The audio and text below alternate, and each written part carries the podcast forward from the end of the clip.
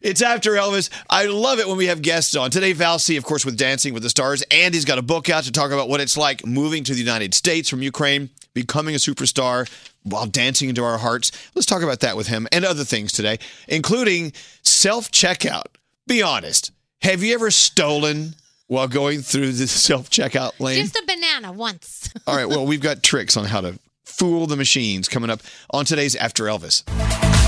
This is iHeartRadio's After Elvis. It's After Elvis. It's after me. So it's weird putting your own name in the name of a show. It's it's me. because you're kind of still you, so you're not really after you. Danielle is here, of course, and of course our special guest uh, Val C is here. Uh, Val Schmer- Chmerkovskiy That's it. They call you Val C. Why, Elvis? because they can't say Chmerkovskiy.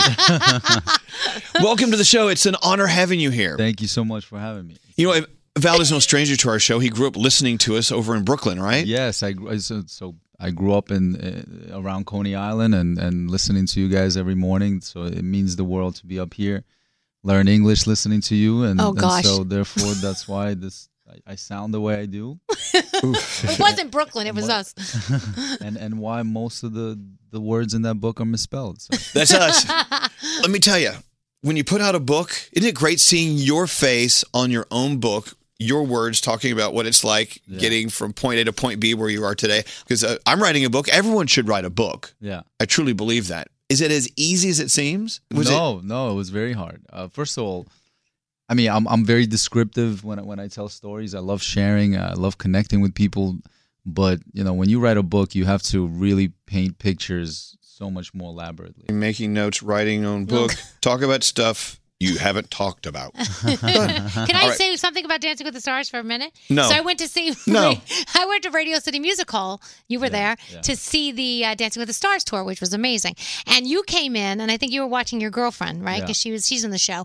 And he walks into the auditorium, and it was like the Beatles were in the auditorium. I have never seen people go so crazy, screaming his name. Well, running Val's a take pictures. superstar. It was. Are you? Can you? Do you ever get used to something like that? No, I I I'm flattered by by things like that. Uh, I don't I don't know I don't know. I, I feel like uncomfortable even talking about that because it's well, just wait till I throw my bra at you. no, it's an awesome moment. I I I I feel like just it's it's awkward is not the word. I feel grateful, but then also a little awkward because I'm like I, I don't know what the big deal is. You know, You're like it's just me. Yeah, it's just me. It's just, How you doing? How you doing? No, it, it was great. It was great. It, it's awesome. Um our fans are amazing. The fact that the show's been on air for you know 24, 25 seasons now uh, is in, is incredible, and that it's given me an opportunity to write a book and and you know Chmerkovskiy become a household name, and, and this you know it's crazy. Well, look, I mean, let's be honest. I mean, Dancing with the Stars, it opened up so many people's eyes to what dancing could be. It- What dancing's always been, but we never knew about it. Yeah. And you were there in the foundation of that. We're going to get to the book in a second and and what it's like having my bra thrown at you in just a moment. but let's let's cover a couple of topics. Let's start with thirsting for people. Yeah. Have you heard of this concept before? Thirst. Thirst, you're thirsting for someone. You're such a fan. Like you must know, people are a, a big fan of yours, Val. Mm-hmm. So there was a, a girl who went to see Black Panther. Have you seen Black Panther yet? No, not yet. Fantastic film.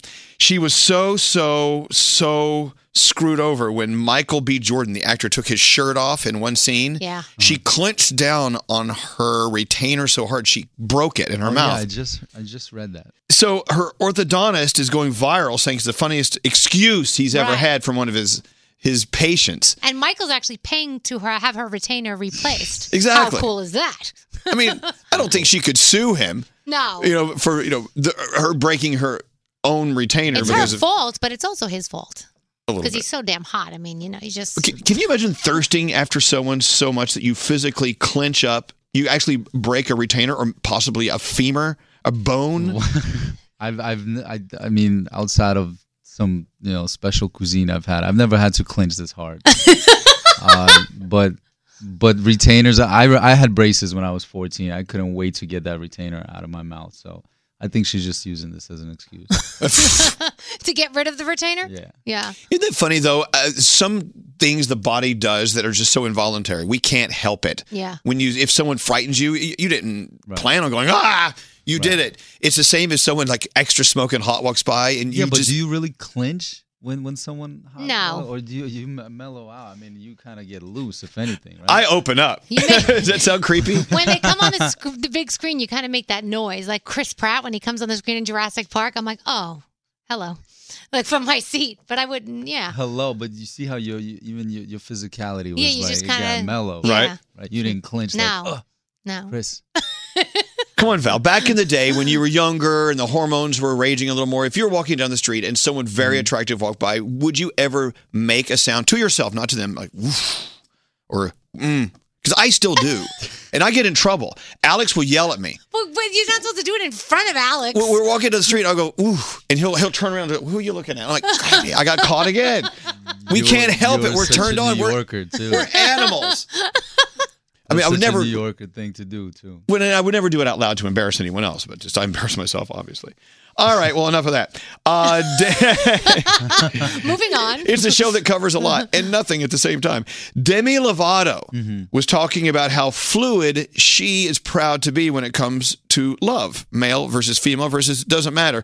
She's saying that I think love is love. Demi goes on to say you you can find it in any gender at all. And then she was asked whether or not she was open to dating women, whatever. And she says, I like the freedom of being able to flirt with whoever I want to flirt with. Flirting versus dating, mm-hmm. I don't know. Do you ever like sit down and a waiter comes over to wait on you and you you not flirting in a sexual way, but you kind of tease around with them to become their friend and See, I do that with the females and the males.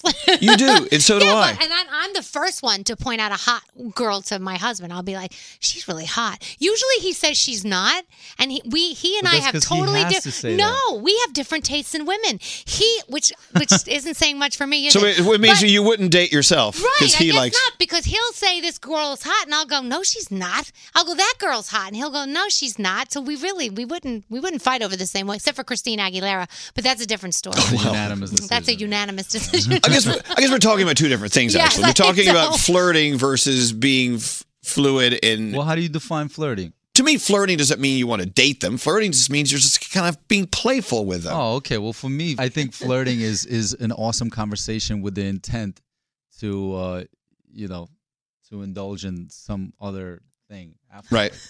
Uh, but an awesome con- I'll have an awesome conversation with with anybody, you know, male or female. You've never been accused of flirting, and you're like, "What are you talking I'm about?" accused of flirting all the time. I'm I'm that guy on Dancing with the Stars. You know, for me, I, I was raised with with chivalry being a really prominent. By the way, happy you know International Women's Day. Thank you. uh, being a huge thing, and and and it's misconstrued as flirting all the time.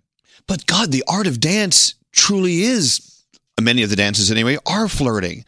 I mean, You are putting on this act of Courtship, yeah, Absolutely. And it's so intimate sometimes that I'm like, how are they not doing each other behind the scenes? Seriously. When you see it, this look, I mean, you make it look like that's what's going to be happening next. It may or may not be. Oh, really? Oh my gosh! Okay. Uh, I like how we're going Was from. that flirting? I have questions. I'm going to separate you two. I love how we're going from being fluid in love and flirting to talking about stealing at the self checkout Yes. lane. For- by the way, do you ever go to a store and you use the self checkout lane where you always. just I'm always under 10, 10 items. Oh, that's I'm good. always in a rush, so those those are the best things. have you ever, on purpose or maybe not, stolen something, or maybe you forgot to scan something? You get to the car, you're like, I don't think I paid for this, and you didn't. No, no, no, no, no. I have No, it's. gr- I mean, look, I've I've one had banana. while I shop. I'm one of those shoppers that like drinks and eats and and while I shop.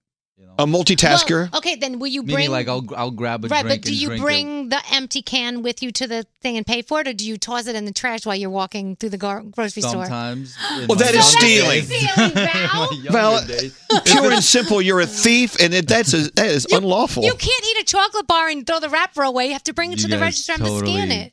Totally set me up for that. So Mm-hmm. we were we were at Home Depot once, and I couldn't get this screwdriver to scan. Yeah. I was like, screw it. So we got to the car, and I looked it. It's in my bag. I'm like, Yeah. well, I didn't, I couldn't get it to scan. Did scan. you go back and return it, or did you just take it home at that point? I did not return it that day, but the next day I woke up. I'm like, crap, I got to return this. I feel like such an a hole. you feel guilty. But anyway, in self checkout world, there's a banana trick where a customer will scan like a banana, but they'll put a steak in their bag. It's like a $15 steak versus a 59 cent bunch of bananas. Oh, goodness. That is pure and simple stealing. That is that is That stealing. is- I thought is. it's by weight though. Some places it's by weight. Like they'll say your bag doesn't weigh as much as you know the It's steak, confusing. whatever. Yeah. Yeah, you have to put the bag down first, then start. Yes. Isn't this an interesting This is a conversation? Let's talk about what we really want to talk about. Check out technology. By the way, make sure- this game up. Yeah, when you go scan yourself, make sure you scan this properly so Val will get his his due. Yes, please. Uh, it's called I'll Never Change My Name An Immigrant's American Dream from Ukraine to the USA to Dancing with the Stars. And I liked what you said at the very beginning of this conversation. In writing a book, you know, the questions are typically always the same. How was it to dance? What was it like being in the dance competition? Now, this is your opportunity to say, well, look, here's what I want to say. So, what, what do you want to tell us in this book, Val? Well, one of the major things that I, I, I wanted to stress, and it's you know it, it's referred to in the title. I'll never change my name. Is Chmerkovskiy will never sound less foreign, uh, but it doesn't make me less American or less patriotic or less grateful to, to be in this country. I know how relevant the, the conversation of, of immigration is right now in this country, and, and I just wanted to chime in and, and shed light uh, to uh, you know to the cliche American dream story, but but told through a different lens, and and this is my opportunity to to kind of contribute to it and, and say that I've never felt entitled as an immigrant. I've never felt entitled in this country. I never felt like I, I was owed anything. I've only felt uh, gratitude, and, and that gratitude, and, and you see it in the book, motivated me in a lot of ways. You know, in, in my competitive ballroom days, to Dancing with the Stars, to you know how I conduct myself every day. I, I, I know that I'm very lucky to be here, and I and I try to walk that walk every day. You know, they say uh, if you are faced with a deadly disease and you're cured, you see life in a through a totally different set of eyes and you appreciate it more.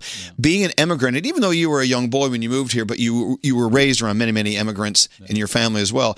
Do you get upset at how people who were born and raised here sort of take it for granted? Do do you see things through your eyes that we should be seeing, but we're not because well, we've been here, done that? I uh, I I think there's some entitlement that comes with with you know not knowing the difference and and and it's an ignorance that I don't hold against people. You know, it's it's a form of ignorance when when you when you don't know how good you have it. Uh, it, it it's just because you haven't been able to be exposed to anything else. Uh, so that's why I encourage everyone to travel. Wow. So, in writing the book, was there one topic that you just could have gone on and on and on for days? And the editor actually came back and said, you know, Val, we're going to take out 500 pages of this. Right. Something you've been dying to say all these years, something you've been trying to get, get out there that you really, really, really could have taken up another book with. I mean, like one in particular, one topic in particular, Um, or one point. There, there are many topics. I, I obviously this is also a book uh, that, that's a, an homage to my parents and, and how grateful I am to my family for, uh, you know, making so many sacrifices on my behalf. For, at 35, they were there were young parents with two kids that got up and left. Not, you know, I think people also need to understand what, what it what it entails to immigrate. It's not like you go on vacation for a week and it's hard. Yeah, you got to pack and, and take your kids. No, like immigrators you're like you leave your lineage, like your heritage, your, all, all your ancestry behind, uh, to to go to a place with no promise. There's no, there's nothing. America doesn't guarantee you anything, uh, except for an opportunity for a better life. You know, we all can learn from the lives of others. And, and look, I- I was born and raised in Texas and here from the United States. I've done very well. We've done very well for Yeah. ourselves, but we still could learn from your story. And and I'm, and I'm hoping one of the reasons people run out and buy this book is there is something for them to learn about themselves through Yeah. reading through your eyes. Do you think you could probably define like one of those things could be? You know, my formula to success has been and journey has been so weird and you know and and not the norm that I think it could encourage other kids that that are pursuing you know talents and crafts Yeah. and passions that aren't necessarily you know a proven success story to continue to do so. Ballroom dancing uh, was not supposed to be this big. You know, I was not supposed to make it. We pursued that uh, because we just were passionate about what we were doing. And What then age were you when you decided you wanted to dance? I was. I mean, I started dancing at eight against my will. You know, my parents never danced, but they thought it was cool for Yeah. their, sons to to to do that, along with other things. Right. Um, but at 15, I, I became the first American to ever win a junior world title in Wow. ballroom dancing. And for me, and it was a month after 9/11.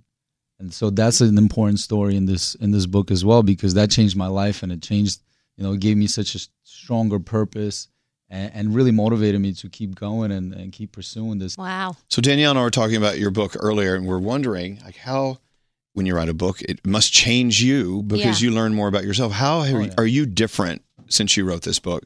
I think I'm closing a chapter in my life where, you know, with this book, it's it's it's really you know it's all it's all about we. My entire life has been about my family. You know, I think moving forward, I, I've I've closed that chapter, and I I I think I'm on a mission to find more of my own identity on my own. In writing or starting to write a book, Yeah. I'm learning more about the magic through the people who write books, and that's why. Well, it's therapeutic. I lo- I love choreographing words than than steps, and and you know putting together a sentence that that really creates a sensation and an emotion in someone else is so fulfilling. Well, you just created a sensation and an emotion by saying that word, that Yeah. sentence about creating a sensation and emotion. See what you did?